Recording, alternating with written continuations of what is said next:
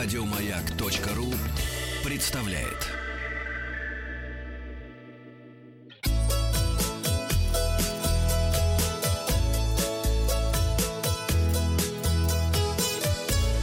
Роза ветров.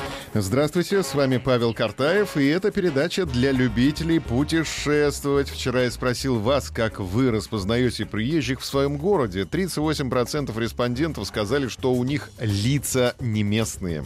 А в Комсомольске-на-Амуре приезжих отличить легко. Александр написал, у нас постоянно летают военные самолеты. Рядом авиазавод и авиационный полк. Когда очередная сушка пролетает, Приезжие замолкают, а местные немного повышают громкость голоса. Юрий Дмитриев из Томска заметил, что у них, если человек ходит, расклеивает объявление, значит, это не местный житель. А наш слушатель Андрей делится своей приметой. Местные смотрят под ноги вперед, а приезжие вверх и по сторонам. Теперь отзывы о путешествиях. Пишет Кирилл из Новосибирска. Прошлым летом ездили с женой в Крым на машине из Новосибирска. Отпуск начался от подъезда дома через полстраны. Это была шикарная поездка. Потратили 60 тысяч. Вместе с бензином делали остановки в Челябинске, Самаре, Волгограде, Севастополе. Далее 8 дней в палатке на пляже и также обратно.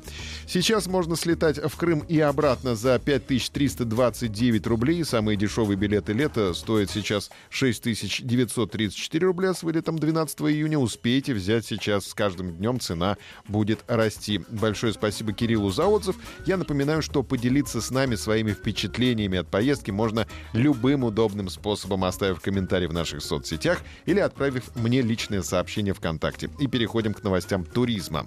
Приготовимся фестивалить. Фестиваль любителей рыбалки пройдет пройдет в Липецкой области. На Дону стоим, рыбой славимся, называется он. Он пройдет 2 февраля в Задонске. Город славится донским бирючком, рыбешкой, обитающей исключительно в верховьях Дона. Бытует мнение, что она придает тухе неповторимый вкус. Мелкая рыбешка, да? Угу. Бирючок считается символом задонской земли. Здесь же даже установили памятник этой рыбке. Участники фестиваля «Рыбаки» будут соревноваться в подледной ловле на мормышку. Опытные молодые кулинары посостязаются в приготовлении ухи на углях. Внимание! Уголь, угля, множественное угле, угле, углях. Доброе утро, училка. Доброе утро, да. да.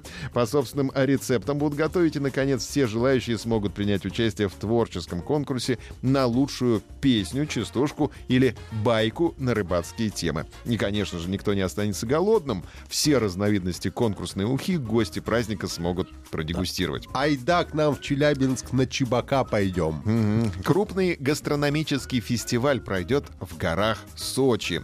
Третий по счету международный гастрономический фестиваль «Икра Фест» состоится на горнолыжном курорте «Роза Хутор» в Сочи с 28 февраля по 3 марта. На фестиваль соберутся лучшие российские и зарубежные шеф-повара. Посетителям будут обеспечены незабываемые гастрономические впечатления. Помимо дегустации гостей ждут мастер мастер-классы, ужин от звезд мировой гастрономии, Откроется зона апрески, будут проведены гастрономические перформансы. Целью фестиваля является популяризация популяризация, популяризация повтори, русской повтори, кухни да. и гастротуризма, а также активная поддержка актуальных гастрономических трендов, таких как ответственное потребление, выбор органических и локальных продуктов, сотрудничество только с лучшими поставщиками. Ну, скажи честно, тебе просто нравится, как начинается это слово. Какое? Популяризация. Новости высоких технологий в туризме далее. В Шереметьево тестируют кабины для самостоятельного прохождения границы. Пограничная служба ФСБ России испытывает систему автоматического паспортного контроля. В аэропорту Шереметьево в терминалах Д и Е уже установлены две кабины с биометрической идентификацией пассажиров. В ближайшее время автоматической системой планируется также оснастить аэропорты Внуково и Домодедово. Пассажиру, самостоятельно проходящему контроль на границе, необходимо отсканировать просканировать биометрический паспорт и сверить отпечатки пальцев. После проверки подлинности документа система автоматически решает, пропускать человека или нет. Во время тестового режима пассажиры должны будут также показывать документы сотрудникам пограничной службы. И новость из мира иного. Отель в Швеции бесплатно разместит тех, кто откажется от соцсетей.